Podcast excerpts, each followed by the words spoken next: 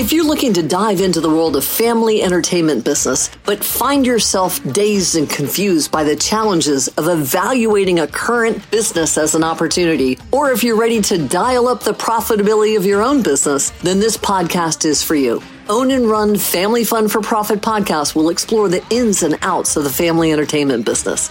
Tim Murphy, the CEO of Boomer Parks himself, is joined by a fantastic lineup of industry professionals and insiders that will share their expert insights and advice. So here's your host, Tim Murphy.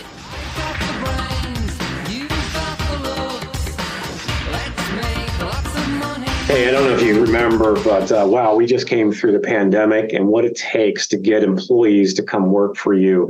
I've heard it from so many people around the country, those that I've talked to, just how tough it is to get labor. And it is tough. You've got to do something extraordinary with expectations of you know, whether it's a state law that minimum wage has gone up or that expectations of the team member has gone up and you're fighting for folks. I remember when I first took over boomers in Florida, we were paying minimum wage. Well, you know, a lot of our parks have gone to instead of the 965 an hour, uh, most of our parks are going 15, 16, 17 dollars an hour. Some places 18 dollars an hour. Jersey, same thing. California's the same thing.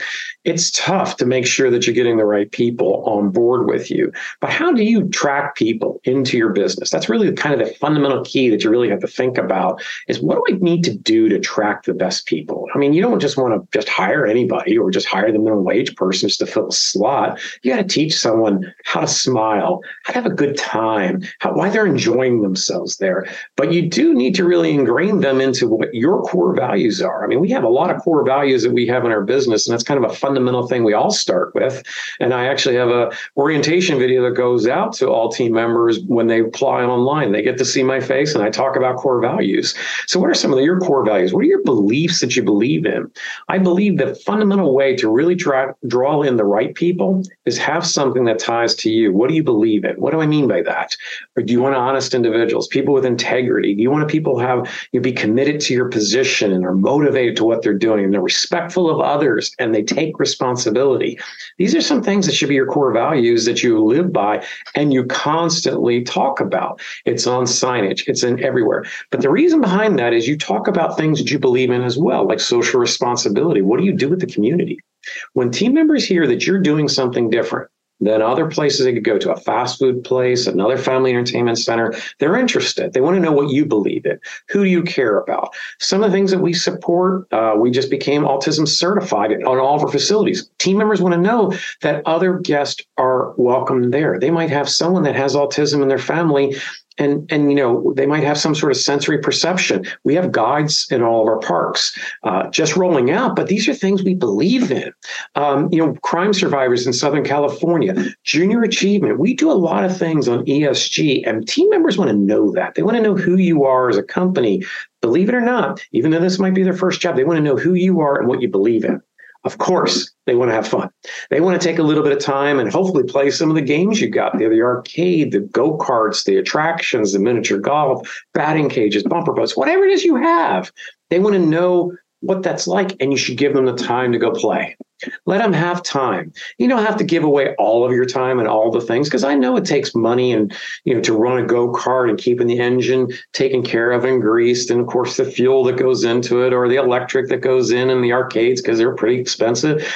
But you have to do some of those things. You got to let your team members know we're going to have a competitive wage. We're going to follow some really good core values that shows you who we are as a corporate citizen, but then they have fun in your park. And if there's little things you can do, like you have food, well, give them snacks, give them lunches. It's not going to cost you that much. Food cost doesn't cost that much.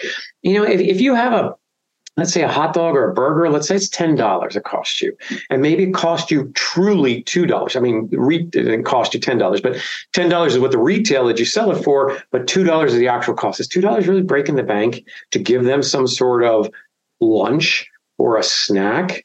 Um, you know, you don't have to give away everything you have give certain things away, control it, make sure they know what's going on, but they know they're taken care of. They have food in their, their stomach, or they have, you know, water, or they have sodas, or they have whatever is the drink that you want to give away. I'm always about low food cost items. That's what we end up giving away, but our team members appreciate that. Spend time and thank them. We have a program called Nectar. Nectar gives away uh, points when the team member goes above and beyond what they're physically doing. I mean, anyone can sign up for Nectar, but what that does is our managers tell our team thank you in a different way. They get points. When they add up the points, they can win prizes or gift cards or go to, you know, they can even little take a little vacation, get that many points. So it's above and beyond. It's not just, hey, they just showed up for work, but it's above and beyond. They really helped out that group. They really helped out that party. They really helped out other team members. And it shows how they're committed and they're motivated to be within your company. When you start thinking about these things, you start adding these little things up. They all mean something. You know, we got so many things that we want to keep with our team member to make sure they're motivated and they stay with us long term and they're really there all about to say, you know, I, I like this place. So what's the next step with that? We've also given them a career path. Hey, this is where you start. You're a ride operator or you're in the food, in, in the kitchen area c- cooking food. This is where you can grow to. We show them a career path all the way to vice president, how they can get there. What does it take? That's in our family entertainment centers and our water parks. So, you know, look at where their career is. You, you'd be surprised how many people will stay with you long term if they're really enjoying themselves. These are the things you have to think about. I, mean, I have people, uh, although we've taken over this company in 2020 during the pandemic, this company has been around for 30 years. I literally have people that have been with us over 30 years. And it's great to see that. I mean, they just have stayed and enjoying what they're doing. Why?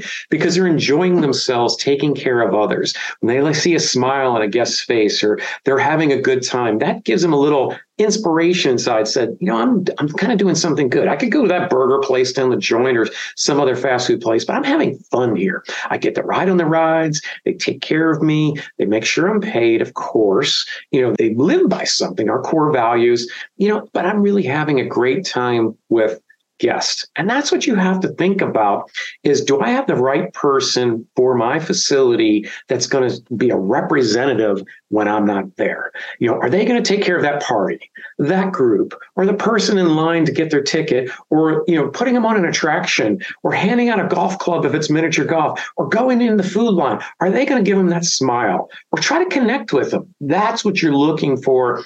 But if you give your team members those things, they're likely to stay with you much longer. We've been successful at doing this. We've kept people longer.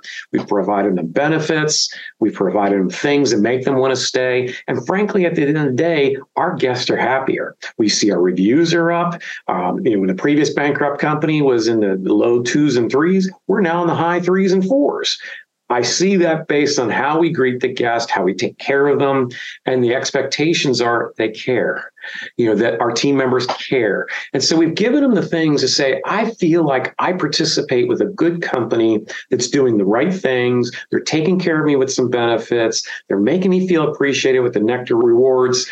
Um, they're paying me well. And that's what keeps people with you longer. So at the end of the day, think about that. What can I do? And it's little things, little tiny things to do. Those are the things that will really help out. That's it for today's episode of the Best of Family Fun Entertainment Podcast. Head on over to iTunes and subscribe to the show.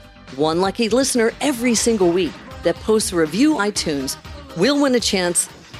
edit that's it for today's episode of Family Fun Entertainment. Head on over to iTunes and subscribe to the show. One lucky listener every single week that posts a review on iTunes will have a chance to win tickets for.